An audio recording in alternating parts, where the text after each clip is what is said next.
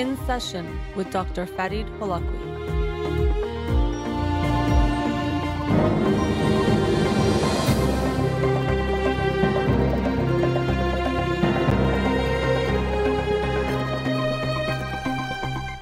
Good afternoon. Welcome to In Session. I'm your host, Dr. Farid Holakouee, and I'll be with you for the next two hours here on Radio Hamra. Studio number to call in 310 441 0555.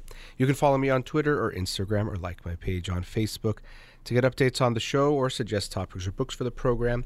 And the shows are uploaded at the end of each week to my SoundCloud page and podcast on Spotify and Apple Podcasts. Let's go to a caller. Radio Hamra, you're on the air. Hello. Hi, thanks for calling. Hi. Uh, thank you so much for giving me your time. Um, I'm I'm calling about um, a relationship that I'm in, and I have um, some questions, have some concerns about it, and I wanted to hear uh, your thoughts on it. Okay. Um, so I'll just give some uh, short background about myself. Um, I'm uh, 25. I'm calling from the U.S. Um, I came here uh, for college when I was 18. Um, and I'm currently a PhD student. Um, Okay, and, and where did you come from um, when you said you came to the States for college?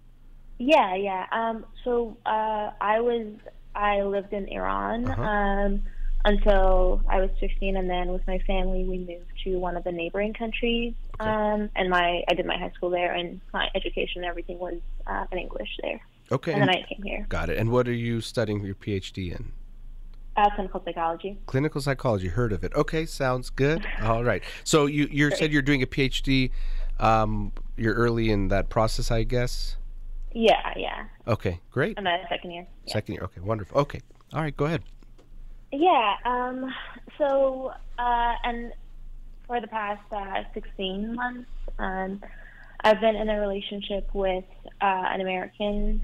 Um, he's also 25. He's a month and a half younger than me. Um, he's a software engineer, and I, I have some concerns mainly tied to uh, our different cultures and I'm at a point where, on the one hand, everything is very good, but on the other hand, the cultural stuff kind of concerns me, and I just want to have a sense of like if I should continue this. Um, so when I say everything is good, um, you know, when we have issues uh, or disagreements or you know misunderstandings, we are able to talk about it and just resolve it. Like um, especially about cultural stuff too. Like we um, had a misunderstanding about money, like how we use money, save money, view money, and we just talked about it and came to a compromise without like it leading to an argument. Okay. Um, so in that sense, I think things are very good. But on the other hand, um, my family, of course, uh, especially initially, they were extremely unhappy that I was in a relationship with someone who's not Iranian. Um, they later met my partner, and they really liked him. And now they have accepted him, um, but I know that deep down they still very much um, would prefer if I was in a relationship with someone who's Iranian, and also uh, we both, my partner and I both, um, would like to get married and would like to have a family. So it, we are in this with that intention. Okay. Uh, and what, Um, what's his cultural background? Uh, he's white. He's American. Um, he, Yeah. yeah, uh, he has um, Scottish and Dutch um, ancestry, but that's like several generations ago, so Got it. he's Okay. not really a part of that culture. now. Yeah. So you know, you uh, I I'm not sure in your school and most um, graduate programs, first year you do cultural diversity and sensitivity and um, cultural classes, or it's and it's a big part of most uh, education related to psychology because culture plays such a big part in uh, helping to create who we are and also the norms and what's um, what you might consider healthy or unhealthy can differ based on culture. So, uh, culture is very important, and also we know that when it comes to relationships, similarity is very important. So, you know, there's this uh, adage of opposites attract, uh, which can mm-hmm. be true because there's something very exciting about that, but often then it, it, it, usually leads to problems down the line. Most research on relationships finds that similarity is actually better than than being different. Now, that can lead someone to think, well, then different cultures, that's too different. What what's important when it comes to a cultural difference or two people coming from different cultures is how different they are and then how aligned or misaligned they are based on that. So you can even have two people who are Iranian Americans who are very different culturally because of what they've internalized from the different cultures. So uh, to me, it's definitely not a black or white thing that you and him should not date or should not get married because you're different cultures. What's important is to look at, which it seems like you're you're bringing up some of the things that have come up. What are the cultural difference, or how do they show up in your relationship? So you mentioned something about money came up, um, but what have been? And another thing I'll say is, what's very important in any kind of intimate relationship is feeling like the other person really understands us, and sometimes culture can be a big part in how we feel who we are or how we see ourselves and how someone sees us can be affected by that or how we feel they see us. So how well we feel understood by someone can also be strongly impacted by things like culture. So tell me what you've noticed. You mentioned this this money issue, but what else are cultural differences that have shown up in the relationship? Yeah, um, so that's that's actually one thing where I like I feel like even though we come from different cultures, our the way we um, what we want out of life or the goals that we have um, are very similar. Um, and in terms of like religious beliefs as well, we're both very non-religious. Um, so in terms of that, we haven't had any clashes or any um, differences. But one thing, for instance, like back to my parents, is of course like my like when they met, my parents speak English, but it's very second language. They don't live in the U.S. Mm-hmm. and so like that went well. However, like I could definitely see like I, with with my partner and I, I don't feel a barrier necessarily. Like despite the cultural stuff, like the language is totally fine. You know, even the culture. I in the moment I don't feel anything, but with my parents, I could like really observe the the this barrier, and that's like a concern for me because I mean, I especially like more future oriented. Like I don't know how the cultural differences is going to pan out with my own family aside from myself. Uh-huh. Um, so that's one thing. Um, the other thing is, I, I do feel like we can be very vulnerable with each other, which is what I do really appreciate about the relationship.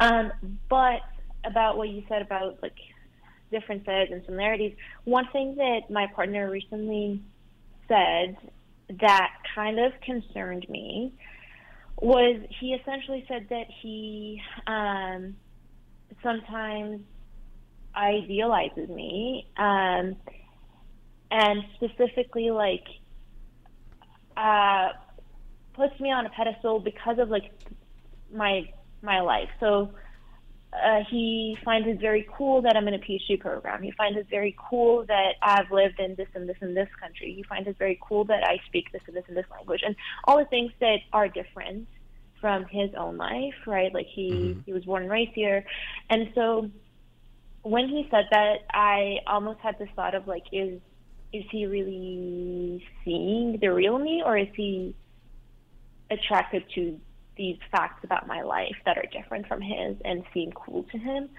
Mm-hmm. Um, and I talked to him about that, and he said that that is not the case because he still sees my flaws. He still like he finds those cool. However, he still sees my flaws and he sees me as a human. Um, but I I don't know how. Uh, yeah, I I, I don't yeah. know how aware he might be. Okay. Even if that's not the case. Yeah, I mean that that obviously the word idealize is always going to be uh, like a red flag, or at least going to make us be concerned because it seems that when someone says that, it makes it seem they're not seeing us for who we are, and they're seeing us as something better than who we are, something that they built up in their head. Um, so I can get at that brought up uh, a concern for you, or uh, you know, made you wonder about that. Um, and of course, if it's just about the differences, then that goes back to what we were saying. If that's appealing, oh, it's so different, I like that.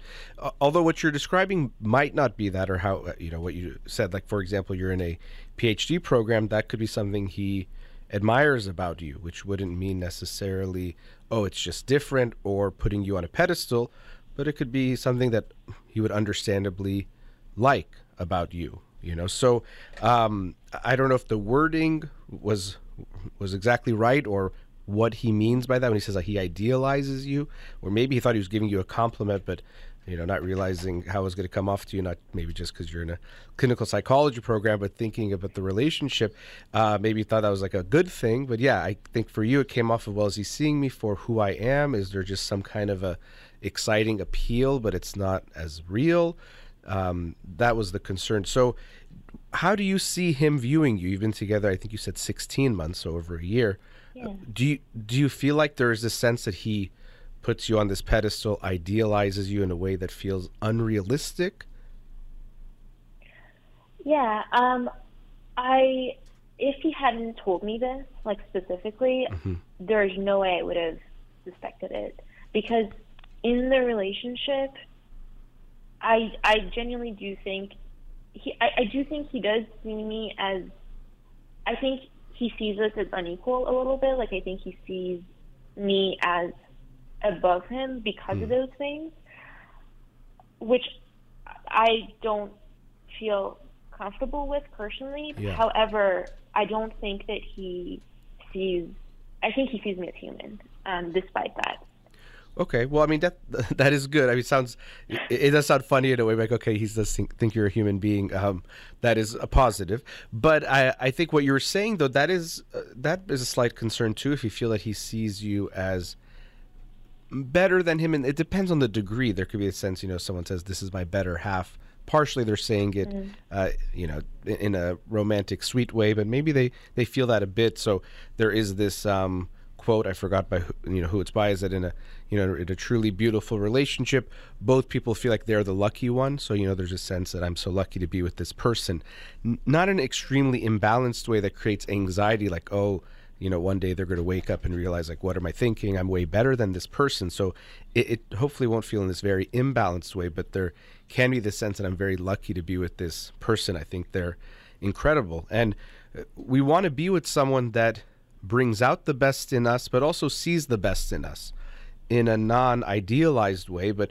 you know, sometimes we can doubt ourselves or be hard on ourselves. And you want to be with someone that actually sees you, let's say 10, 15% better than you are, or they see that potential in you that you might forget. And so often people will be in relationships and really appreciate that when they were down on themselves, whether actually being fully depressed or just going through a rough time, their partners showed that they really believed in them and um, didn't lose hope and didn't lose that feeling of admiration for them. So, it, you know, it's hard to say here where we are at. Is it the healthy, strong part of a relationship that he sees the best in you and really appreciates you, or is there, you know, you're alluding to, is there the sense of him seeing you as better than him, and there's an imbalance in the relationship?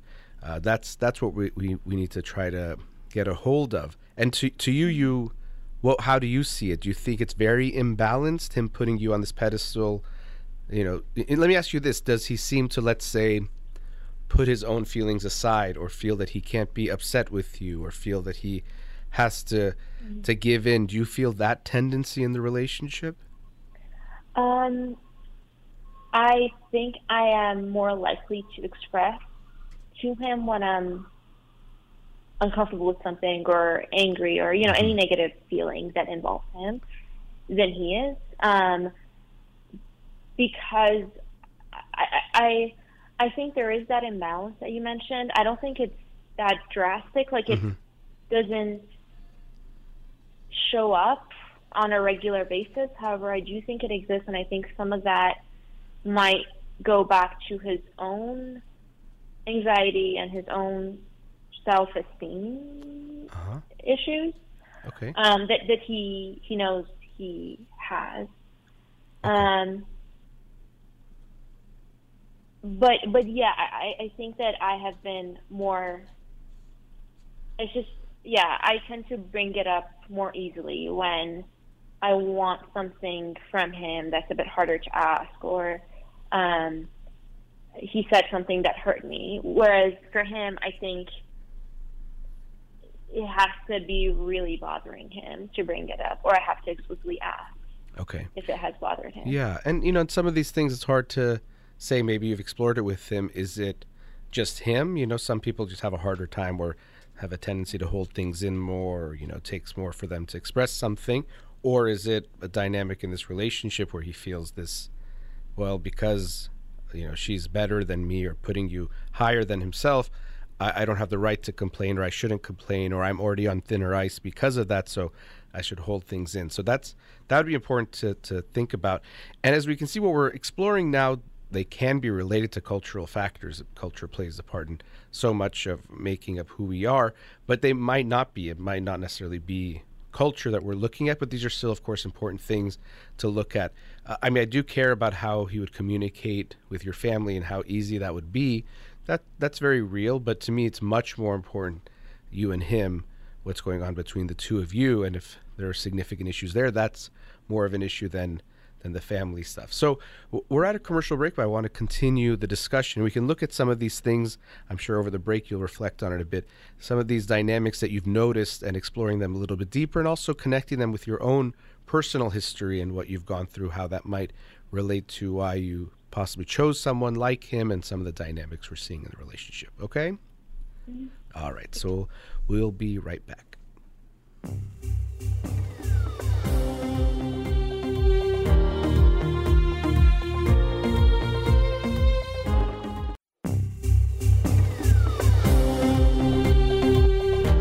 Back. Before the break, we were with the caller. Let's go back to them now. Caller, are you still there? Yeah. All right. So we were talking about uh, your the relationship that you're in, and one of the things that first you brought up was about culture and being from different cultures. Um, but we're getting a bit deeper into the relationship and this theme of your partner possibly putting you on a pedestal or seeing you a certain way, and some concerns that brought up for you. And we were going to get a bit more into that. So, any thoughts on that topic, that theme that came up uh, in the few minutes we were not talking? Yeah. So you asked uh, toward the end, like why I might have might have chosen someone Mhm, like mhm. him. Um, I've actually thought a lot about this, and I being being a therapist, or I'm I'm not surprised that you've thought about this in a lot of different angles. Yeah. um, yeah, I, I think um, I think that some of it is that I, I I have like I've gone on dates with Iranians in the past, and it's it has been just very hard for me to connect Mhm. to those who have lived most of their life in Iran or recently moved um, abroad. Uh, I don't know why that is exactly. Like I, I, I don't understand where that connection barrier is. It's just the conversations feel very forced. It's very unnatural. It's it just doesn't flow. And a part of it is language, I think, because uh, like Farsi is my first language technically, but I'm a lot more comfortable with English, especially uh, when it comes to like having more vulnerable conversations. Um, it's just it feels awkward and forced to do it in Farsi.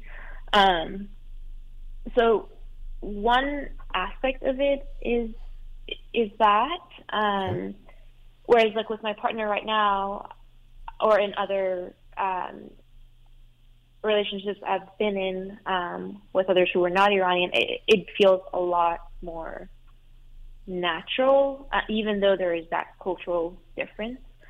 Um, the other is, um, I don't know, maybe uh, my dad uh, is very strict. Um, and uh, maybe, I don't know, some of that is just me not wanting to um, also be with someone uh, because my dad is an Iranian man. He's like the Iranian man, the image of an Iranian man in my head, even though that's not accurate, obviously. Okay. So there's some things you're bringing up that your current uh, partner is, i things that he's not, which is good. But tell me, what about your partner do you like, or what you think attracted you to him? Things that are the positives that he has. Yeah. So one is the um, communication that I kind of mentioned, where um, we are issues and conflicts have come up, but we are able to talk about them, and even if that means we have to make a compromise, we will do it. And we're very good at the conflict resolution aspect, um, mm-hmm. which I I think is very important. Yeah. Um, the other thing is we have a lot of the same interests and hobbies, um, and so it's very easy to spend time with each other, and it's very easy to talk um, because we can talk for hours and not realize that oh my god it's been three hours and we have work tomorrow and we should sleep. Mm-hmm. um, and and i'm just attracted to him physically um, as well. Okay. So yeah there there definitely is a lot of good there that you're describing. And if you're saying that feeling of losing track of time when you're talking after this long that's also a good sign. It shows it's not just some initial infatuation or going back to those opposites or differences. It seems like there's something much more there. Um, and you know what you said about him, even that you've lived in other countries. Now that could just seem like a difference, but it, it seems like there's things that are people would admire. It's not something just oh, it's different from how I was raised or what I went through. So that's good. Um, this feeling he might have of this imbalance do you ever feel that yourself? I mean, outside of him saying he feels it, but do you think if you maybe it's hard to answer this, but ever see yourself as better than him, or see that feel that you have the upper hand?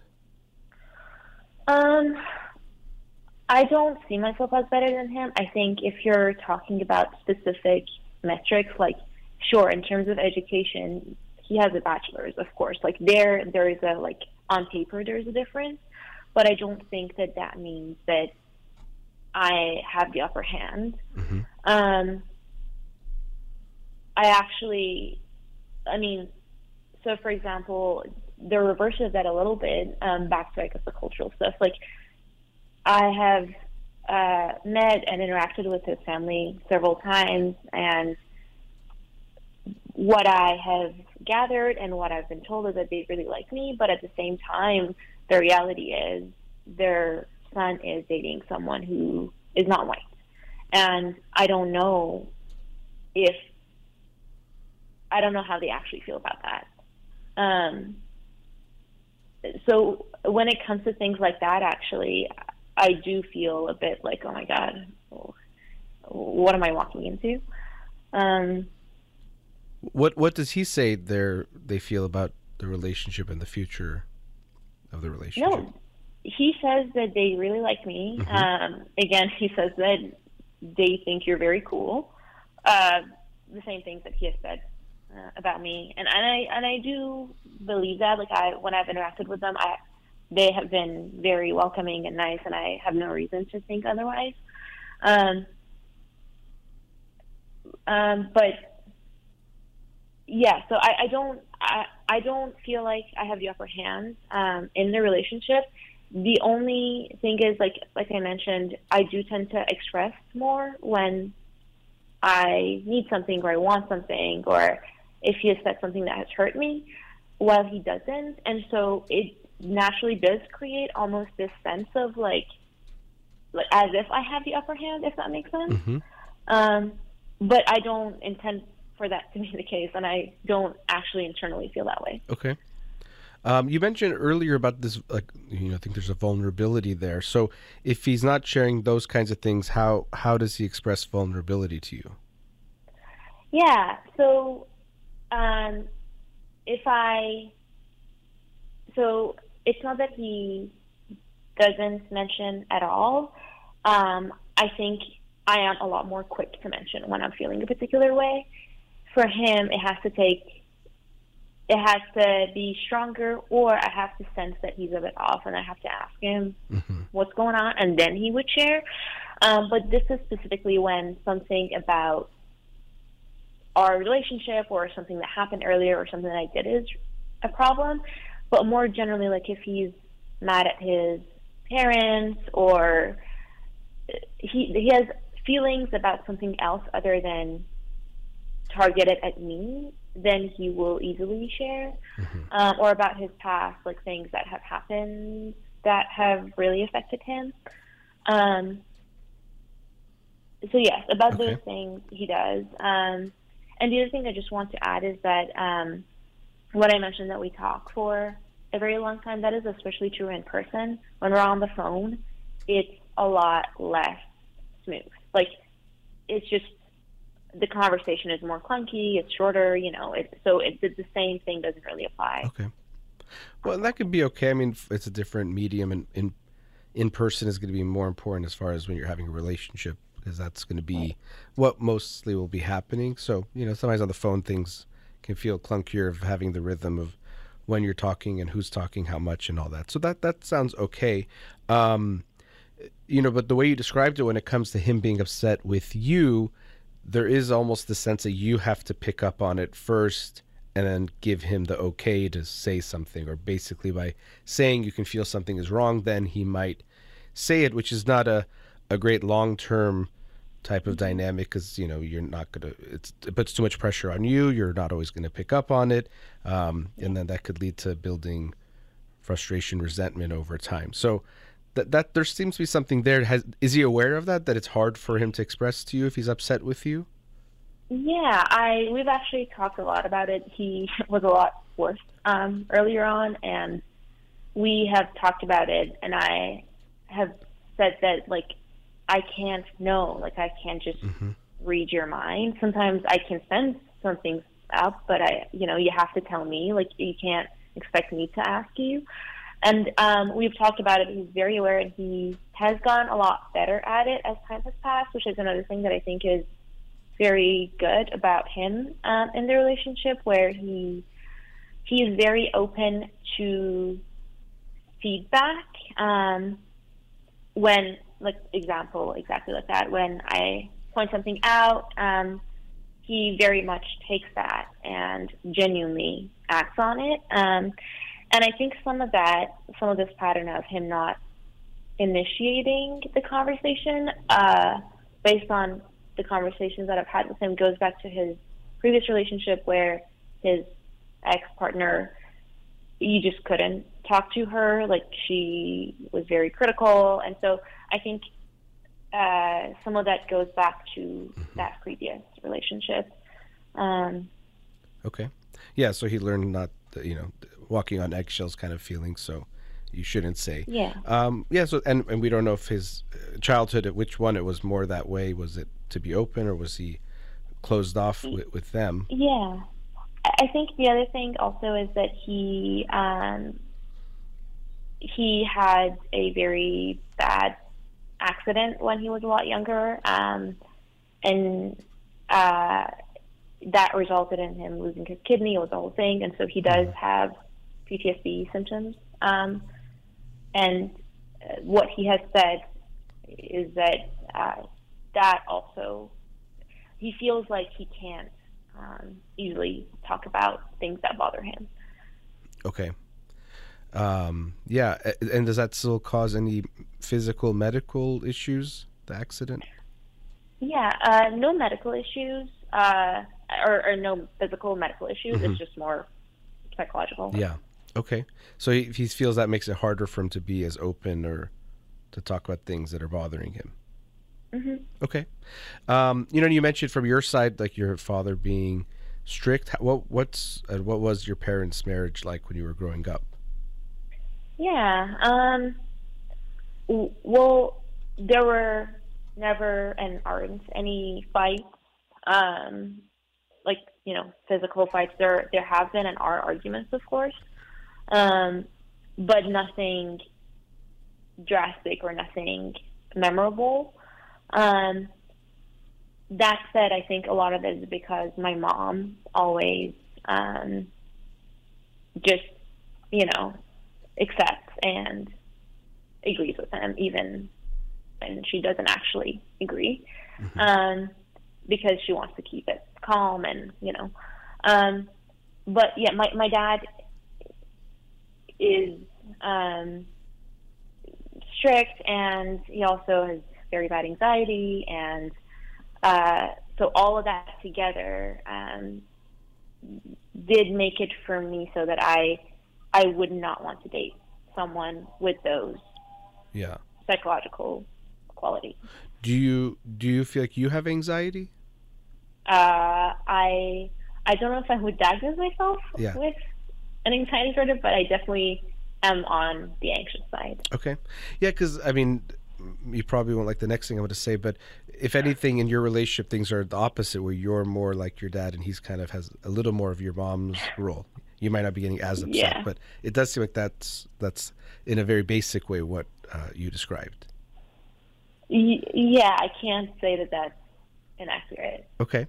Because there could be something comfortable about that, you know, the upper hand, not in the sense even like the way he you felt that he might be saying that you're above him or putting you on a pedestal, but um, there could be something safer, feeling a bit more in control of things. You know, even if he's, it seems like you're encouraging him to be more open, and I genuinely believe you want that based on what you're saying. But there's even a sense there that you would have more uh, uh, say or more of a control in the relationship if you're the one that's more open. So there could be some themes there, some remnants of what you ex- saw and experienced in your parents, even though you were saying you didn't like how your father was being strict, you didn't want someone like that. But maybe some of those qualities you have in yourself that you're wanting to be that side. Doesn't sound like you're being strict with him. You're of course not his parent, but it doesn't seem there's that. But some of that might be playing out. Um, you know, I do want to talk a bit more uh, after the break because we've opened up some a few things and as i said we went very far away from culture culture can be a part of any of these things we're discussing but just it seems like you wanted a sense of this relationship and are there things to to worry about it seems like you're someone even if you weren't on the anxious side being in clinical psychology i'm sure you're very reflective and looking at things. So that could be good. Sometimes we can over worry about things too. We can think something might be an issue and uh, really it's just it's okay. So let's go to a commercial break and let's talk a bit more okay? Yep, all right, we'll be right back.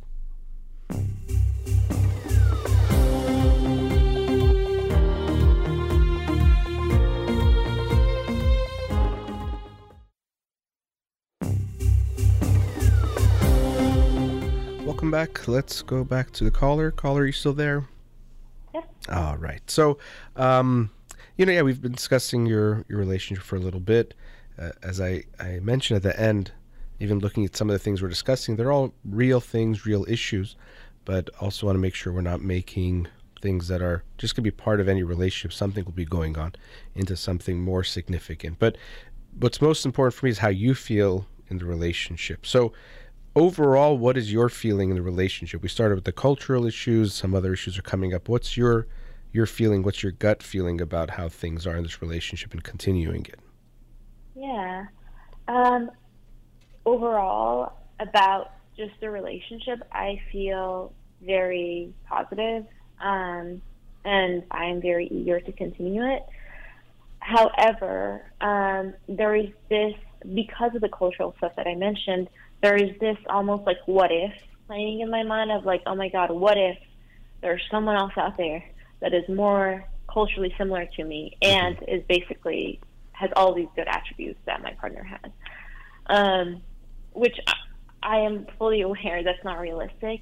But I think a part of this, like being in a relationship with someone with a different culture, a part of it is almost um, almost existential for me. It's almost like I am, especially as someone who has lived outside of Iran for like the past 10 something years. And I almost feel like by being in this relationship and if we do continue it long term, I'm almost like being a part of this cultural erasure, Hmm. if that makes sense. Mhm. Um, and like in that way, it feels very existential for me. And I, um, like it, it's almost like whatever cultural identity I have left will be not fully lost, but you know, I'm not strengthening it. Yeah. Um, Hmm. So, so that is also another theme of like, yes, it, it does not lead to any concrete issues in our day to day, but it is something that I have on my mind, and I, again, like, I I don't know what to do with it. Okay, yeah. So you know, there there's this uh, dilemma because earlier you're saying that when you've dated Iranians, you felt like you couldn't actually relate to them, and there was something missing. But then now being with him, something feels missing of the the cultural side and this cultural erasure, as you uh, put it, um, which I can get the feeling. I, I think more than likely, let's say if you have kids in the United States, even if they are Iranian, uh, your partner's Iranian, they'll you know there's still some of that will happen just um, even naturally, even actually probably beneficially in the sense that they'll be more embedded in the American culture if they're being born and raised there, and that's what they'll need to be even more connected to. Doesn't mean you have to let go of those roots. Um, you, you mentioned something earlier, and I often this comes up where people are like, well, what if there's someone better out there for me? And yeah. my tongue in cheek response usually is like, for sure there is, in the sense that if we, you know, find every human being on the planet and f- see if they're a better match for you, there probably is someone that's a better match but at the end of the day, we have to create a relationship with someone that we are with, and then you know once we're with someone and it works, we make it work with them. We can't say for sure they're the best person on the planet for us, but we feel very good with them, and we want to be with them, and we we continue. You know the um, is there someone better kind of comes with some of the anxious thinking that you're mentioning where you know, it's even like when you're making a purchase. Well, could there be a better deal somewhere? And it's good to look, but there's something also, well, looking itself is a cost and takes our time and gives us stress and all those things. So eventually we come to a conclusion knowing there could be a better deal out there. We can't say for sure there isn't, um, mm-hmm. but we feel, you know, good about that. And of course, I don't want to compare picking a partner to like choosing a, a blender, but still there's something there in that same process that we, it's possible there's someone better out there. I'm not saying that means for sure be with him, but if you go there, then you're always gonna, you know, no matter who you could be with an, an Iran, Iranian with all these qualities, like, well, there still might be someone better than this guy, you know, having these qualities and a bit more. So you do have to ask yourself how important those things are for you in this relationship. But if you got get caught in the what if um, there's someone better scenario, you likely will always feel dissatisfied because there will always be a feeling that something can be better out there. Mm-hmm. Yeah. Um, no, that is that totally makes sense, and I rationally know this. Um, but you know, it doesn't yeah. always like the feeling part doesn't. Sure, sure. I mean, does um, something feel missing? You know, you're talking about the, you know, your kids, for example, or this cultural erasure. I said kids, I think, but the cultural erasure piece. But in the relationship, does something feel missing? Is it like he doesn't get me? I don't feel connected to him. No, no, I, I don't think that he. So I definitely do feel connected to him. Um, there are things that I do have to explain to him that, of course, I wouldn't have to explain mm-hmm. normally, like talking to someone who's from that same culture. And like my, for example, my parents' dynamic. Someone who is familiar with the Iranian culture would just get it. Like they would just get it, you know. Mm-hmm. My partner, I have to explain it to him, and he will understand my explanation. But of course, he won't like intuitively get it. Yeah. Um, but I don't. I don't think that is super important to my relationship. Like I don't. Of course, sure, it would be nice if he did, but I don't think. Uh, it's almost like there is there might be a gap, but there is not a hole in the relationship. Mm-hmm. That's, I think, that makes sense. Yeah, it does. I think that's a very uh, kind of nice and poetic way of saying it too. There's something there, and even you know, you mentioned you don't.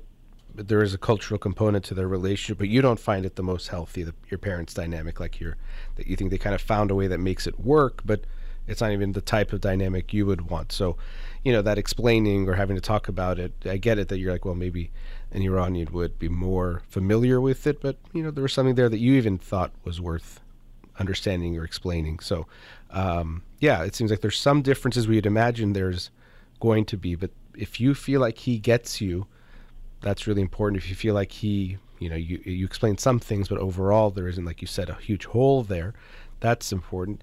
You know, these themes of the how does he see you? How does he see himself? Uh, also, I was wondering, you mentioned the education, and the thing is, it's not just the present. You're gonna you're continuing it, and so you'll finish this PhD. Do you think that can be an issue, like feeling that imbalance in the relationship? Yeah, he is. Um, he has applied to master's programs, and he is planning on um, getting the master's degree. Um, he is not thinking about uh, a doctorate degree, so I wouldn't think so though, because Yeah. he would still be making more money. I think, regardless. Okay. Um, Yeah, I'm not Yeah. saying it needs to be. It's just something to make sure you're okay with if there is a difference there. Doesn't have to be at all an issue, but um, as long as you're comfortable with it. So you you feel okay with your, you know, of course you're both still in your, on your paths, but um, professionally, educationally, you don't feel like there's some kind of a mismatch there for you. no, no. Okay. Yeah. So, you know, but let's, we're just about to, to wrap up. I'm wondering for you, after all these things, I'm sure almost any theme we brought up you've considered before. But how are you feeling now about the relationship and even, you know, with what led to you calling, but how are you feeling overall? Your thoughts on continuing or not continuing or any changes you'd want to make in the relationship? Yeah, um, I do feel like I have a bit more clarity um, because, yeah, I mean, a lot of the concerns that I had was things that you had touched on, especially with um, the cultural differences and you know the the rates of divorce is higher, you know, in these kinds of marriages, you know, things like that. But the statistics that I'm like, okay, I can't I can't argue with that one. Um, but I I do. It's almost like there's a there there. Like I, I feel like it, arguments might be there, issues might be there, like that gap, that cultural gap might be there, but um, it almost feels like there is enough. There is enough to make me want to continue um, with it. Yeah Yeah. there there is um like the other thing that is not cultural um which which I don't want to take more of uh, your program's time, so we don't have to go into it. But my partner does have like a family history of mm, relatively serious mental health, which does that also kind of makes me hesitate thinking about more long term. Um, with When you when, children, is it hesitate about yeah kids or about him having some issue?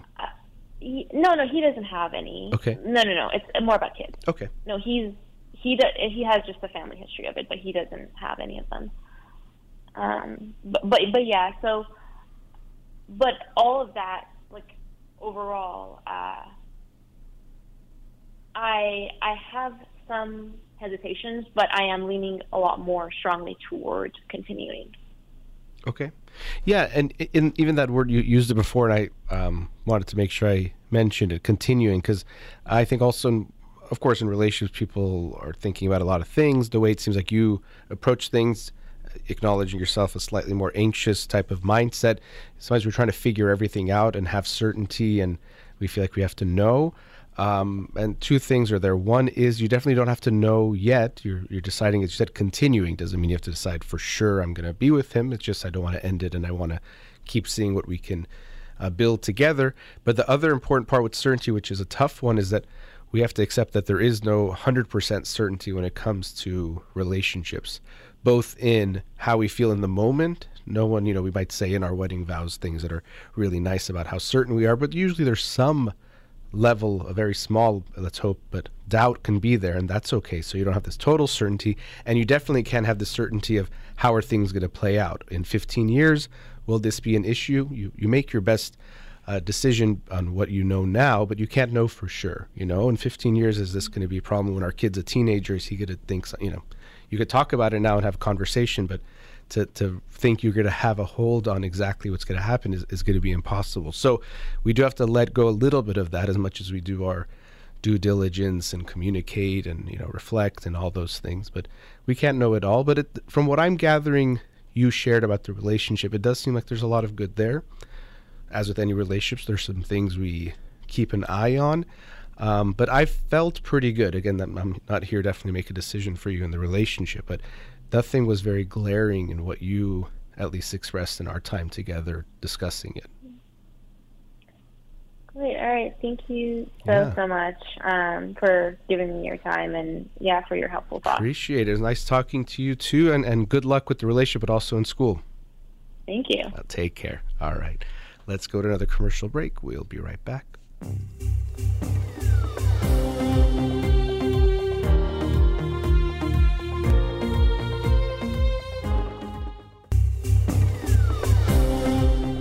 Welcome back. Let's go to another caller. Radio Hamra, you're on the air. Hello. Yes, we are here, Dr. Hi, thanks for calling. Thank you for taking our call. Sure. Yeah, we. I'm here with my daughter, and she's just gonna uh, explain a little bit about herself. She's okay. on grade eight. She's 13 years old, and okay. she's going. Uh, she's gonna be going to high school soon, next September. And then the main reason that we're calling is just that. Uh, I, I should say that she's a very good student in terms of her work, in terms of her whatever that he needs to do in terms of school, friendship, relationship. She's very okay. but uh, in terms of prioritizing the things, uh, and she gets really stressed, and uh, she she's not finding uh, the right way to deal with the situations, and she gets frustrated and she starts to uh, get stressful. So I will let her to continue the uh, sure. conversation, and maybe she can explain a little, bit more, and then it will be more clear for you. Sounds good. Okay, thank you. Sure. Hello. Hello. How are you doing? Hi. I'm good. Thanks for answering. It's my pleasure. So now let me ask you before we even get started, did you want to talk to me or did your mom uh, have the idea? Oh, my mom had the idea, but but like but I understand what I'm going through myself more easily. Sure. So I could explain it better. That makes I think that totally makes sense. You can tell me much better what you're going through. You're the one that knows it better than anyone. So yeah, your mom gave some background of it, but tell me like yeah, what is it that you've been going through and we can just get started there. So I I feel that since like grade 6 when I was 12, 11, that's when I started to like really care about school and get like very stressed hmm. because I want to I want to achieve good grades and I I just I like I want everything to be perfect but like I hmm. know that's not like that's not a reality but but then I want to do like everything that I can to like to achieve my goals. Yeah. Because now I'm in grade eight, and next year I'm going to high school, and and I um and in grade eight, like for graduation, you get like these awards, and I want to get awards. I want I want to be a high achiever, but then that stresses me out. Yeah. Because like all the work, and sometimes even it's just the work that you have to do, that stresses me out. Like how many projects and assignments there are.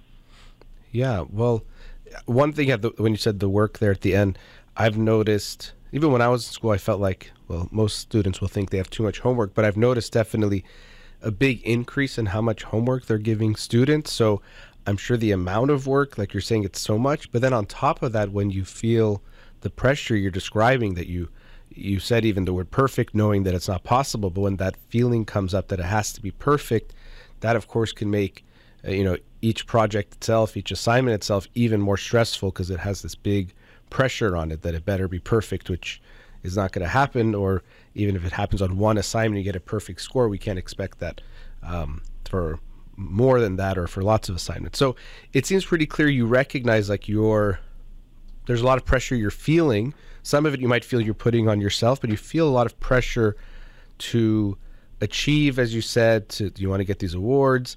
I know at times they start to put so much pressure and stress on grades and telling kids from even younger than you that okay, if you want to, you know, get into a good college, well, first you have to do this so that you get into the right classes in high school. Then you have to do this, and it just makes it feel like everything from such a young age has so much significance like it's going to impact your your whole life based on what you do. And that's how the pressure builds. It's not just am i getting this mm-hmm. question right on a test? It's like oh my future is going to be ruined if i don't do well on this test or get this question right and of mm-hmm. course the problem there is not only is that not true but then when we think that way and feel that way we're going to do even worse on that test because now we have more anxiety and we don't even perform as well as we could have if we had less anxiety so sometimes students don't have enough motivation or they don't care enough. You seem to have the opposite issue where you're probably caring too much about what's going on. And so it mm-hmm. feels like a, lot of pressure and that can be very overwhelming. So, yeah, I, I can feel for you. Like what you're going through feels like a lot of stress. Yeah, and and I I have like really like like I have like a really good teacher, and and then like I, I talk to him from like time to time, Mhm. and so basically, this morning I like th- like this was before like the winter break, but I like requested to have he well he gave me the idea to maybe have like like a little meeting with me and my and both my parents or like like to talk about like my priorities and my stress. And that was um this morning. Okay.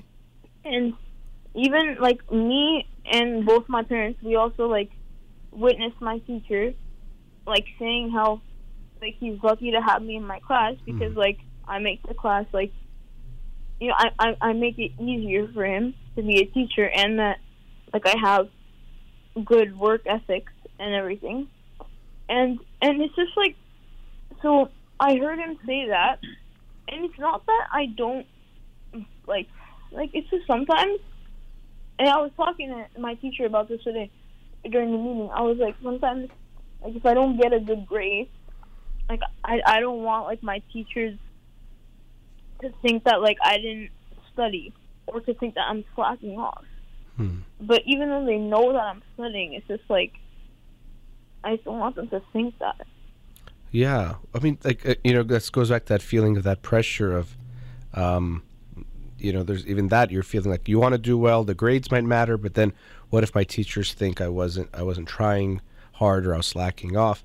Um, so I feel you know, there's a like I said, a lot of that pressure there, and I actually want to, if I can ask you about something different. We're we're going to focus on the same topic, but how do you feel like your parents are as far as either adding to your pressure or making it less like how do how do you feel they deal with that Like sometimes it can be in the middle. okay because they're sometimes like they're trying to help me, hmm but then it feels like they're just I don't know. It doesn't feel like because sometimes they're trying to give me advice, but then that advice is like not sticking with me. hmm So then there's like no point really, and it's just like sometimes they can get a bit like frustrated of because I'm frustrated, which Mhm. makes me even more like frustrated. yeah we could Can I, I add something? yeah let me if i can say yeah let me just say something to that yeah i, c- I can get what you're you're saying because um and i'm sure obviously your mom wanted you to call and talk to me i'm sure your parents want what's best for you and they're trying to help um, and you could tell me the type of advice they give. I'm sure sometimes it helps, sometimes it might not help. What can be tough with some of these things is, for example, we'll tell someone, "Oh, don't worry about it," or "It doesn't matter if you, you know, like something, you know, whatever happens, the result." And that can be good in a way, but sometimes when we hear "don't worry about it," doesn't mean we're not going to worry, and then now we can feel bad that we're worrying because it's making them think we're doing something not good, and that, like you're saying, that cycle of frustration comes where it's like, "Oh, like I." now I'm worrying so much, but I can't stop myself from worrying, and now it's another thing to worry about. But yes, uh, your mom wanted to say something.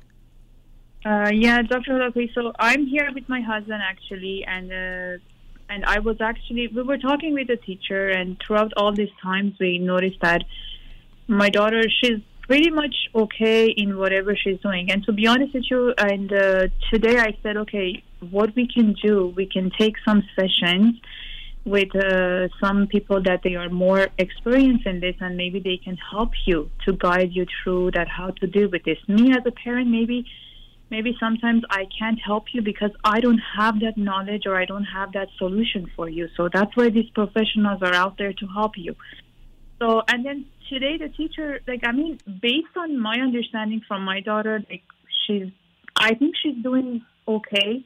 She's involved in the school comedy. She involved in the, like, the student council, council, sorry. She's a member on that. And then everybody at the school, they love her. She's a very respected student. So, I mean, to be honest, when I'm looking at her, she's doing her best. I think she's kind of wanted to be perfect, being a perfectionist, or maybe there is a little bit of that competition that I kind of noticed. It could be the age, it could be the talking among the friends. Like the other friend says, "Oh, I'm good. I'm gonna go to here," and actually she did mention that, "Mom, I maybe I want to one day go for Harvard University, for example, right?" So then she actually talks about that those things with me too. So that's why I'm like, I mean, to be honest, I'm doing as much as I can in terms of supporting her. Mm-hmm. But right now, I feel like, okay, I guess I'm, I don't know. I don't have knowledge. I have to seek for a little bit more professional help. That's why, to be honest, tonight it was a perfect timing. I didn't know that your uh, program was a session to have the conversation. I said, come here, let's sit down, let's uh, call, and then see what we can do and what is our options.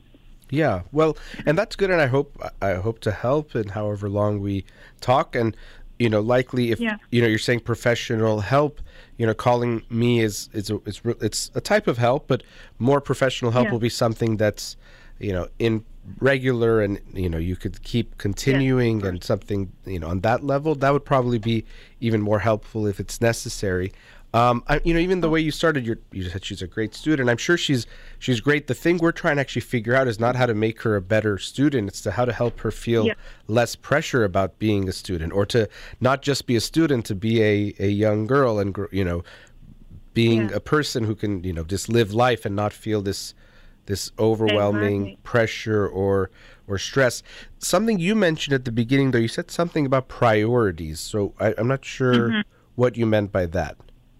Uh, I think she's in in that term. His teacher was saying that let's uh, let's talk about that how she can prioritize her activities, her tasks per day, so she can do that. I think in that term she gets confused to prioritize, and uh, based on that and based on the teacher's observation, uh, we're thinking okay because I'm I don't think we are that kind of I know I know she sometimes she asks us that okay uh, I got this mom I got for example 85 out of 100 I'm like I always tell her that's good. You did your best. This is uh, this is this is good like I'm not really expecting you to get hundreds you're here to enjoy to have good friends around you and also to study and reach your goals so you're not here to be perfect or to uh,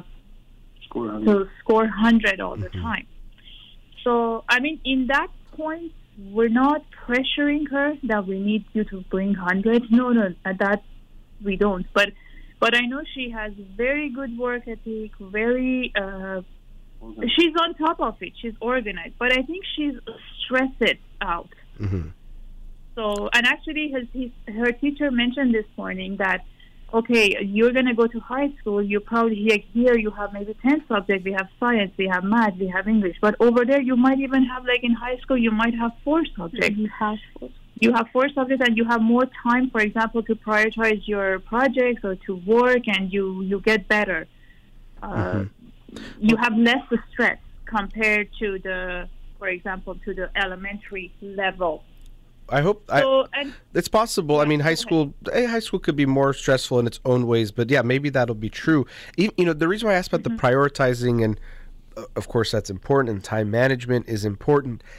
My my guess would be based on perfectionism being a theme here, that Mm-hmm. oftentimes if we deal with perfectionism, it makes it harder for us to get our work done. So things can take Yeah. longer because of that. So even right now, if you told me, okay, before you say anything, the next sentence you say has to be perfect, I'll probably just stop talking because I will be too afraid to not say it perfectly or say something wrong or that I could have said it better. And so we see a huge theme with when we talk about procrastination, oftentimes people think, oh, it's laziness or time management. But what I've noticed in myself and then working with so many people is that the biggest cause of procrastination is anxiety. People feeling like, Mm-hmm. what if I don't do it right? What if I don't do it good? What if I make a mistake?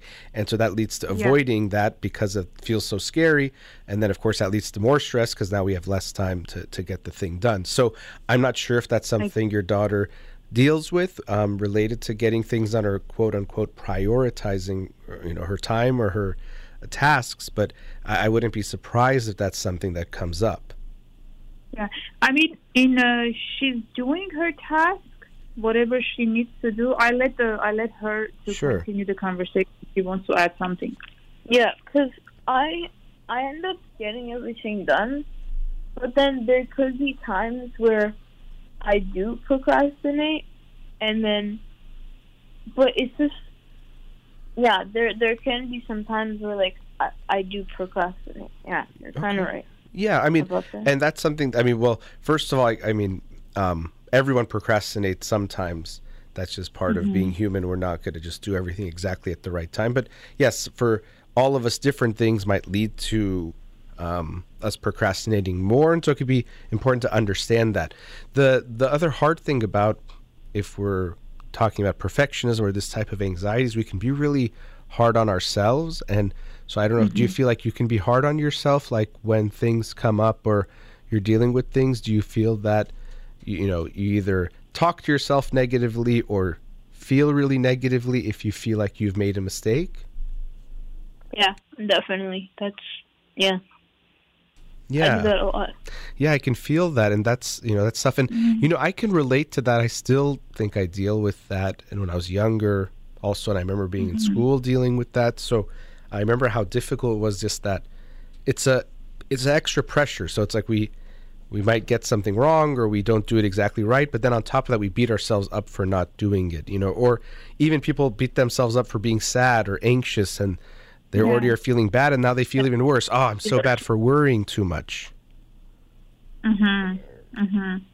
I think she's worrying too much sometimes. I- and and possibly one thing I'll also say is Yeah. we want to give her that space to worry because it's not something we can just turn up and down like a you know light. So even in in in her anxiety, we don't want to put this perfection on. Don't be anxious or be less anxious because it's not easy for her. So we want to take even the pressure off being anxious. You know, it's going to happen. It's going to keep coming up. Um, yeah. you know it's it's not something that's going to disappear even if we work on our anxiety doesn't mean it goes to zero or disappears someone who's a pretty anxious person will likely always have that with them at some level it could become more manageable or less so that's another thing to keep in mind uh, uh, we didn't get into it so much You're saying sometimes the advice that you and her father give it can be helpful but sometimes it's not. And sometimes it could be this sense of we're telling someone let's say not to worry or you're worrying too much Yeah. but it's not something that's Yeah. just in their control that they can make okay you're telling me i'm worrying too much i'm going to worry 20% less now. You know it, it doesn't just change the amount of worry. So giving her that space to be uh, even worried or stressed that could be important. So we don't have to change her feeling. We have to sit with her with whatever it is that she is feeling Okay. And then uh, now we are uh, thinking to take some, uh, as I mentioned, to take some sessions to get a like opinion. So, do you, Dr. Roca, do you think that we should start working, uh, like start to talk with a social worker or psychologist, or like I'm kind of lost in here. That for someone like my 15 year old, where should I start for her to to give her more uh, ways or more solutions on how to deal with it. As you said, we are growing and we are gonna get this anxiety and this uh, stresses are gonna be in our life. They're not gonna go away. Yeah. So let's, you know, that that's is a very important question. Even looking at how to get further help for her, and we also want to ask her what she wants. Um, I'm looking at the time. We're at a commercial break, so after the break, let's get into some of these issues. Yeah. Okay. Okay, sure. All right. We'll be right back.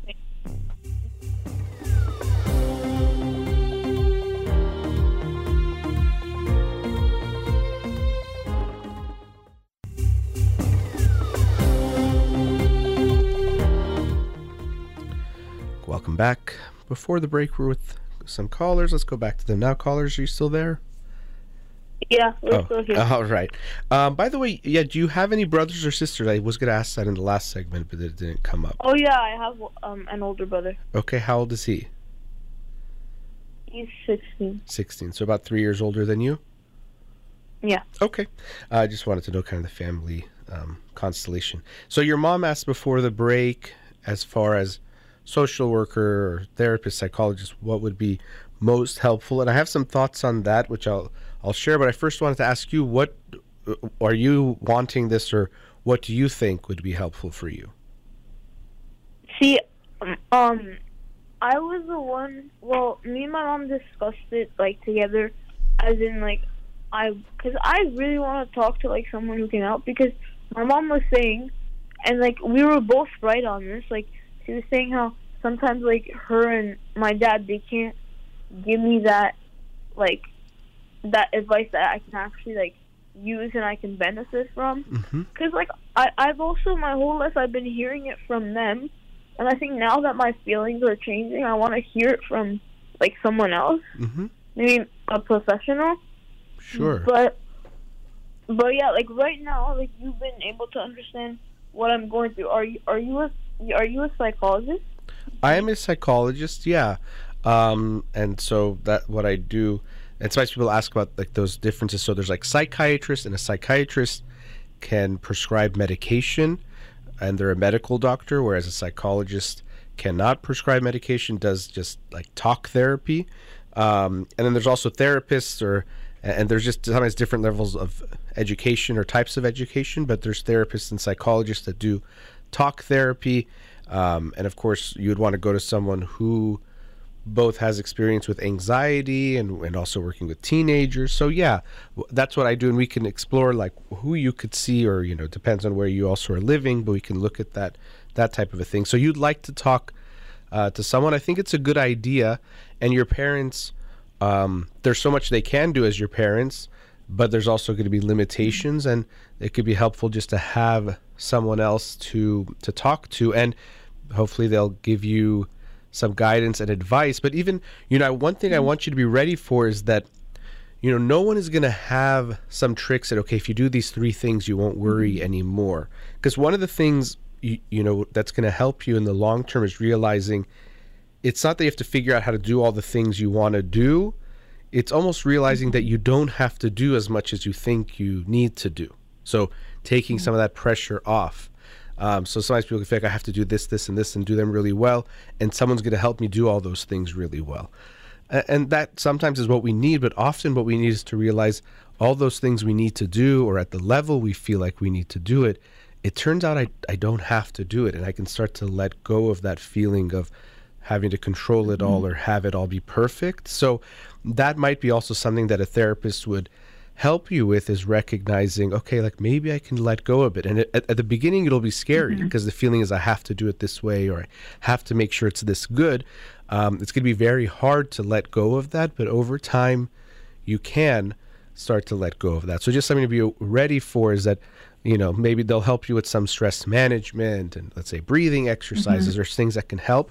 Um, but there's nothing that's going to make it well just keep doing the same things but you're going to feel really good you might have to change some of what you're you're doing even doing a little bit less than what you're currently doing Yeah, and I I used to talk like I I went to some sessions with um like a he was a psychologist, right? Psychologist, Iranian. Yeah, he was an Iranian psychologist, but I felt that he didn't like there was like also a language barrier, but then he didn't really understand what I was going through. Yeah. Okay. So that's why that's why we were asking just now, like like you know, yeah. yeah That's No- why we, we try to change it, Dr. Holakouee, Sure. So yeah we and that's the most important yeah the most important thing when it comes to finding a, a therapist you know sometimes people say oh is this person good or not? And uh, i'm not saying there's not some level of obviously there's skills and some things that people have and experience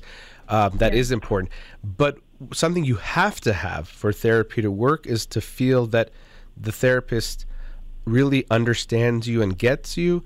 And of course communication needs to be uh, easy. So i have some clients that will speak farsi to me um, but they have to be comfortable that if I answer in English, they they totally will get it. So if not, then even if they think I'm great, I wouldn't be the right therapist for them because they have to feel so comfortable expressing themselves and making sure they understand what I'm saying. Um, but also, yeah, just feeling like they understand you. So maybe this this therapist you went to uh, for you wasn't someone that you felt like was totally getting you, and so we want to help you find someone that you're going to be the one that will feel that it's the right therapist or not. No one could tell you, no, this is the person for you, because if you don't feel like they're getting you, then then it won't be helpful for you in the long term. So I'm glad you guys have tried, and sometimes people do have this experience that they. Um, you know, the first therapist or even the second therapist isn't the right match, but then they find one that is a good match. So that's something I hope you will do. And I think going back to that question of, you know, could be a social worker, but more than likely a psychologist, a, psychologist, therapist, that would be the right match. And as I said, someone who um, works with with teenagers, and especially if they have some uh, experience with anxiety issues, that would be important too. Uh-huh, anxiety. So ti- Dr. Holakouee, their title is it's called psychologist, psychology therapist, or they no psychologist. psychol- psychologist is a so usually uh, i don't know what state you're in but especially in california Yeah. i know i'm more familiar with them. Um, you know to be called a psychologist you have to have a doctorate level degree whereas therapist you could call someone who has a doctorate level of degree a therapist but um, a master's level is a therapist but can't be called a psychologist. So it, it could be either. I would say yeah you can go look uh, you know find a psychologist um, that you can see that could Yes. you know, be helpful. And again, have her see someone, and if she doesn't feel like they're really getting her that connection, let's help her find someone else who she does feel that connection with. Okay. Okay, so I have I have three little things that I I want to mention. So sure.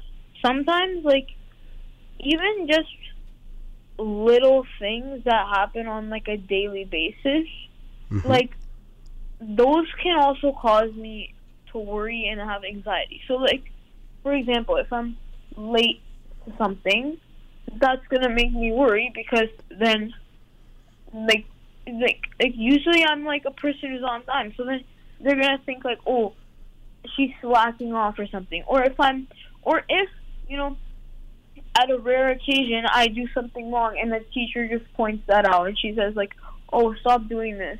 Like that's gonna make me worry because that's never happened before. Hmm. And then like those like little things, like they just make me constantly overthink. Yeah.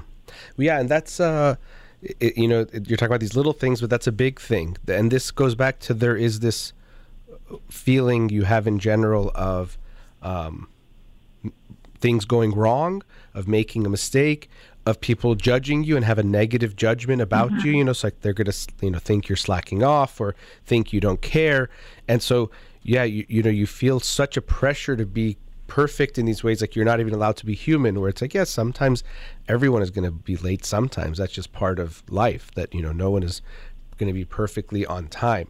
Yeah if someone is late every mm-hmm. single class then like okay there's something going on and we might think they're slacking off. And even that's okay. A teacher can think you're slacking off. That's won't be the end of the world even if you don't like it but you it seems like you're feel like you're on such thin ice you know like you're they're about to think you're bad or they're about to think you're not good. And so you have to keep keep uh, keep fighting to have that status of like wait no I, I am good. I am a good student. I'm not slacking off. Yeah. and so even though like even you're saying they haven't said some of these things you're worried about well what if that's going to be the first time? So this is a, a pretty deep issue the good news is you can change it a bit over time and it, it will but the bad news is it takes some time because it is usually something so mm-hmm. deep and automatic. Like i can tell you oh look you're, you seem like a great student. Your teachers are not going to think that but i understand you might feel that for a moment but then when you're back in the situation the feeling might come up again of oh i'm going to be late and they're going to think something. So these things are pretty deep, and mm-hmm. also I say that so your parents know that they might get that logically it doesn't make sense. Like, oh, your teachers are not going to not like you or think negatively of you, um, but to you it might feel very real in that moment. Yeah. And so uh, another thing um, to be aware of is this way of thinking this anxiety it does hurt you in a lot of ways that i can i can feel it probably contributes to some of what makes you intelligent too it's not saying that makes it a good thing but most mm-hmm. things about us aren't just this all bad thing or this all good thing it's a bit more complicated than that. So sometimes there's some people that they're very good at noticing if something is not quite right. They'll pick up on something sooner than other mm-hmm. people, but they also might be more sensitive than other people when things are, are bigger or when things are happening. So mm-hmm. we also want to be aware that this isn't something we're just going to erase about you because some of it also is part of who you are in some good ways, but we just don't want it to keep hurting you in these ways that um, i- it's impacting you. Another thing I'll mention is just my own experience, but then working with so many people going through middle school, high school, there is, as I was saying before, such a pressure on, okay, you know, your eighth grade grades are going to affect your ninth grade class. And then, you know, I see these kids basically from like middle, uh, you know, elementary school, they're being told that how they perform is going to determine their career, basically, you know, and it's, and it's not true at all. These things do matter. I, I'm not saying, you know, schools look at grades. And so I'm not saying they don't impact these things, but there's nothing you're going to do right now that determines your career good or bad. You know, I I made big mistakes even in college that were really mm-hmm. worse than anything it seems like you've done, but still I was able to go get a PhD and nothing stopped, you know, me from doing that. So Yeah. I say that because sometimes I hear, you know, I think sometimes they're afraid that the students aren't going to take it seriously enough, so they keep telling them this matters and this. Oh, you know, if you don't do this, you can't get into the AP classes, and if you don't get into that class, you know, and they put all this mm-hmm. pressure where most students, and especially it's true in your case, they need less pressure. You're, you're worried enough, you're caring enough. We need you to feel more comfortable or less stressed. That'll actually allow you to perform even better. But mm-hmm. even at the end of the day, your performance is less important for me than how you're feeling and just living day to day. You know, your performance is Yeah. something, but it's just one thing in your life. Right now, it feels like it's everything.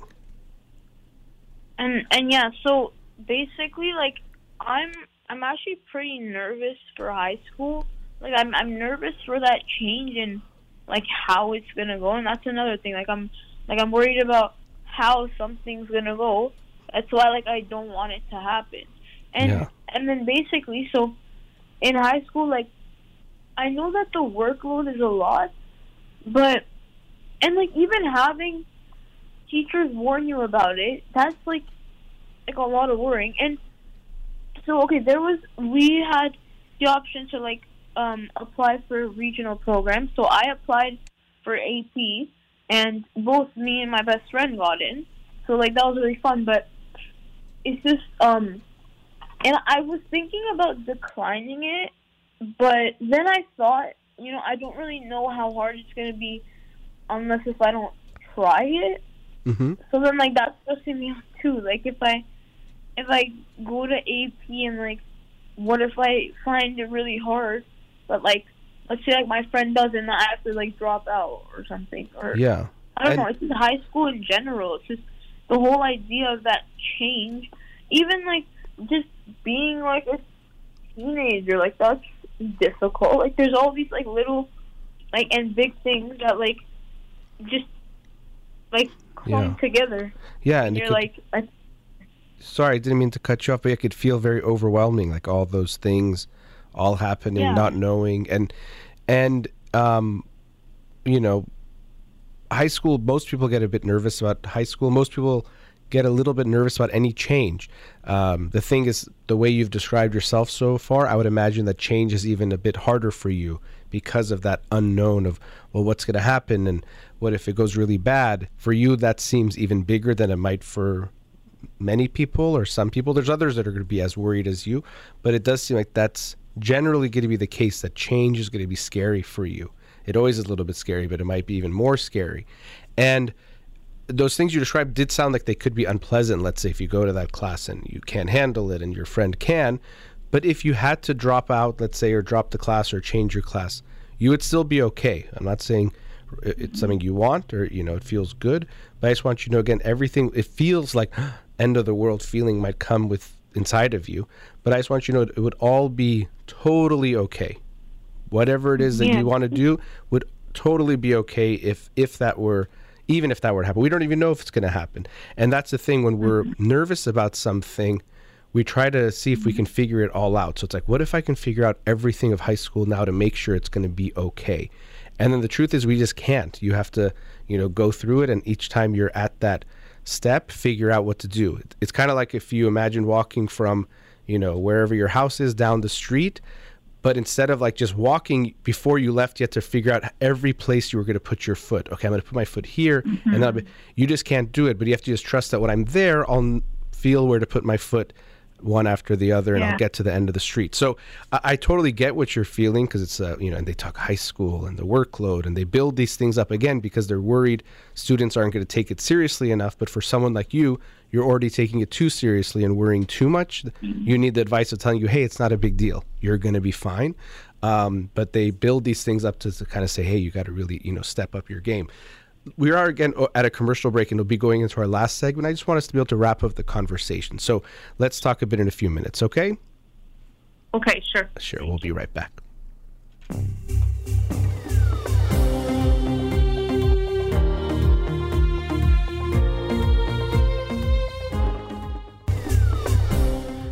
Welcome back. Before the break, we were with the callers. Let's go back to them. Callers, are you still there? Yeah. Oh. So I just have two more things to mention, Yeah, just because sure. I don't want to take up all your time, because I know your show's about it. No, yeah. Well, no, Um, you, I, I'm, it's a pleasure talking to you. Not taking up my time. You're, I'm really enjoying talking to you. But yeah, we do have just about ten minutes before the show would end, so that's all the time we could have. But yeah, please go ahead.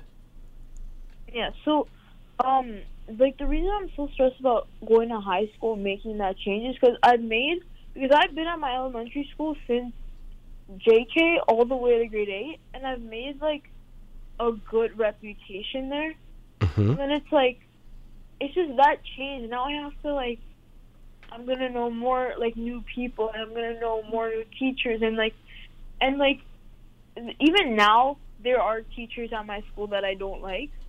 But then like, imagine in high school, just like, there's gonna be like a new thing of Yeah. everything, and it's gonna just like, Well, just like, I, yeah. there'll be some people you, you won't like and you know even the way you said um at your school you've been there yeah it seems like a long time i think if you said i'm guessing jk means junior kindergarten Junior or kinder- or just kidding but yeah, Yeah. junior yeah so that's been like eight years you've been there but you said i have a good reputation or i built a good reputation. But what i hope you realize is you didn't build a good reputation but you are good. So it wasn't like you had to to build something or convince people of something. You're just that's that's who you are. And so you might go somewhere and yeah we, we don't need everyone to like us and everyone won't like us. That's okay. But you'll you'll be fine there as well. There could be some teachers you don't like or don't get along with but you'll you'll be okay there. We should expect that that's going to happen that not every teacher is going to be our cup of tea or that we're going to be their favorite type of student and that's okay. So a lot of like i was saying before it, it's not that we're going to find ways to make sure all the things you're worried about will turn out okay. It's actually to learn more and more that when they don't turn out okay that you're still okay that you still will be able to handle it. Okay there's this teacher i don't really like and that's i don't like that so much or doesn't feel so good but okay they're just one of my you know six teachers this year so i only have to see them once a day for mm-hmm. an hour and, and i'll get through it. And so we should almost expect that yeah some of the teachers you won't like because that's just how things work out. And so you'll be fine. I i, I don't want to undermine what you're saying. It's also because we just have a few minutes and uh, you know i hope when your parents talk to you and you worry about things they give you the space as i was saying to worry and be sad about it. I'm just trying to also bring up the other side that even if things go like the bad that you're worried about i still trust that you're going to be okay because you're strong enough to handle whatever it is that it is you're going to face. Wow. Yeah, and one more last little thing. So when when I like sometimes when I talk to different people and I open up about my stress, some people just say, "Oh yeah, like elementary school is nothing. High school so easy. It's so easy. Elementary school, high school is easy. Nothing's gonna happen. Yeah, you'll be fine."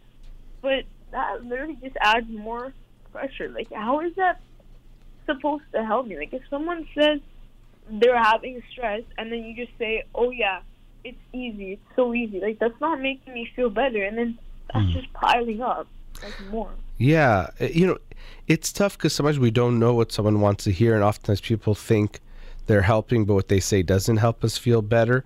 Um, but I can get it that when something's stressful, someone tells you it's easy, it almost feels like, oh, then that might make me even feel worse. Like that I, something easy makes me feel then, like, stressed they're out. saying it's easy, and I'm the one saying that I think it's hard. Like, that's where Yeah. like it, Right. And you know, they're they're probably trying to reassure you or make you feel like it's not going to be as bad or maybe they're trying to tell you they're having an easy time with it, but I would just expect if you know, when you're going to high school next year, you're going to be nervous. And well, and the truth is everyone's nervous first day of school, but especially first day of high school. Mm-hmm. They might show it in different ways, and a lot of times people won't even realize you're as nervous as you are, so we know that actually a lot of people you don't think are nervous are probably nervous too. But I'm almost totally sure that, you know, let's say I think it'll be what, eight months from now, when it's time for you to go to high school, you're going to be nervous because that's how most people feel. Um, but I also totally trust that you're going to make it through high school, as so many other nervous students have before. I remember being so nervous starting high school from the social side of things, academic side of things, mm-hmm. so many things. I remember being very nervous about it. And now I look back, I'm like, oh yeah, it was it wasn't that big of a deal, but it, it felt really huge and scary.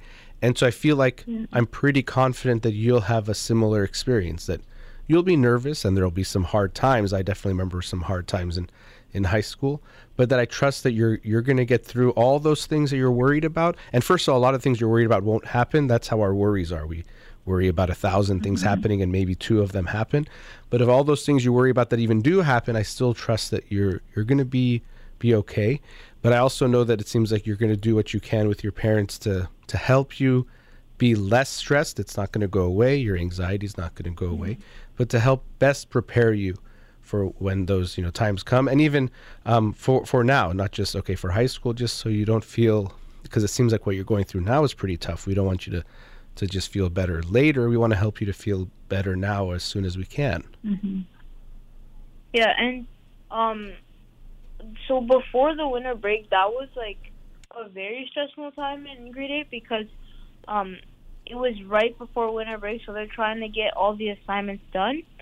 And I could tell, like I, I was like, I had like two like really long cries, like in like a week, and I could tell even when I'm like that stressed, like different things pile up. Like so for like my music class, I had to bring my recorder, but because I had so much on the, on my mind, I like forgot, mm. and I don't usually forget and I could tell even like my mental health was like so bad.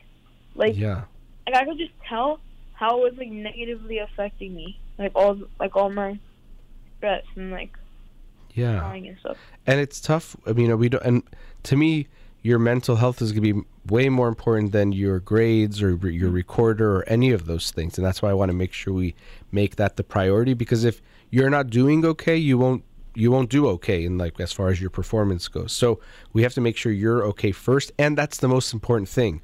It's not even like I want your mental health to be good so you get good grades. I want your mental health to be good and feel good because that's important in and of itself and the most important thing. And then the the grades and other things, yeah, they matter and they impact our life, but first we have to make sure we're okay and that's the most important thing. So yeah, yeah and, and, the, and the unfortunate thing is I, I mentioned earlier is unfortunately when we feel more anxious and stressed, we're more likely to perform not as good. So even that makes our stress worse, and we're more likely to do things like you just added, like forgetting things or you know uh, having stuff like that happen. Because when our mind is occupied with the anxiety, it's not as available to do the things it needs to do, like you know keeping track of what we need to take care of and all of that. So unfortunately, anxiety and stress they snowball. So like once it starts going, it could be hard to stop it. For example you're taking a test and you're like, oh, I don't know number one. And now all of a sudden you start worrying. And so it's going to make it harder for you to do number two and all the other ones because of that, that worry and anxiety. So the bad news is it's that way. But the good news is that also means if we make it a little bit better, that spiral can go the other way. We can start to feel a little bit more calm and then we do a little bit better. Now we feel less stressed. So we do even better. And so that's what we're hoping will, will happen for you. Um, and just because we do have to wrap up and giving some final thoughts yep. is really like i said i'm not just saying it to say it to you i have all the confidence that you can handle all of eighth grade and everything that's going to happen in in high school i also know that as much as everything feels like every moment will matter so much every test every grade every class that it doesn't in the grand scheme of things that nothing you do this year as i was saying before will affect if you want to be any career or do anything in your life, even if they make it seem like it's that important, all of those things will be insignificant in your whole you know, life and what you're going to do, and nothing will will get in the way of you reaching whatever goals you have based on what you do. Let's say this year or next year, or any of these classes you have. So just keep that in mind that the pressure feels huge, but it's actually not that big. It just feels that way. Mm-hmm. You just feel that way. Yeah. Yeah. Perfect. Uh, Yeah. Thank you very much. I, I really was able to understand. Like you were um, able to understand. Like I was able to connect easily with you. Yeah, I really enjoyed talking to you too. I felt like we were able to connect easily, and I think lots of people will, will feel that way because what you're saying is is really understandable. You know, lots of people feel these things different ways, different degrees, but what you're describing is a very human thing to go through.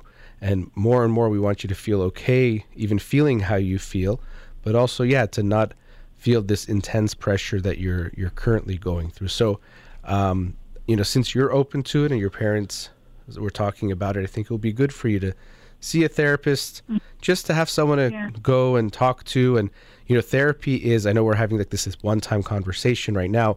Therapy works over a long period of time. So sometimes people go like, "Oh, I went three, four times, nothing changed." Probably not much will change. Maybe you might feel a little bit better after a few times, but really, we see the benefits in in the long term. So I hope um, when you start therapy and you find the right therapist, you'll continue going for a while and just have that be an ongoing thing that'll help you deal with this anxiety and stress and the, the, the issues that you're you're facing. Perfect. Perfect. Yeah. Okay. I guess. Thank you so much, Dr. Holakouee. Yeah. Thank you. All right. Thank you. appreciate it. Nice talking with you with you all. Wish you all the best. And as I said, I wish you all the best, but I have all the confidence that you will make it the best and you'll be okay. Yeah, I'm pretty sure she will. Yeah. She will. Thank you so much. Thank I'm so you. proud of her. Nice talking to you. Take care. All right, that brings us to the end of today's show. A big thank you to Farhuda here in the studio. You've been listening to In Session with Dr. Farid Holakouee. Zan Zendegi Azadi.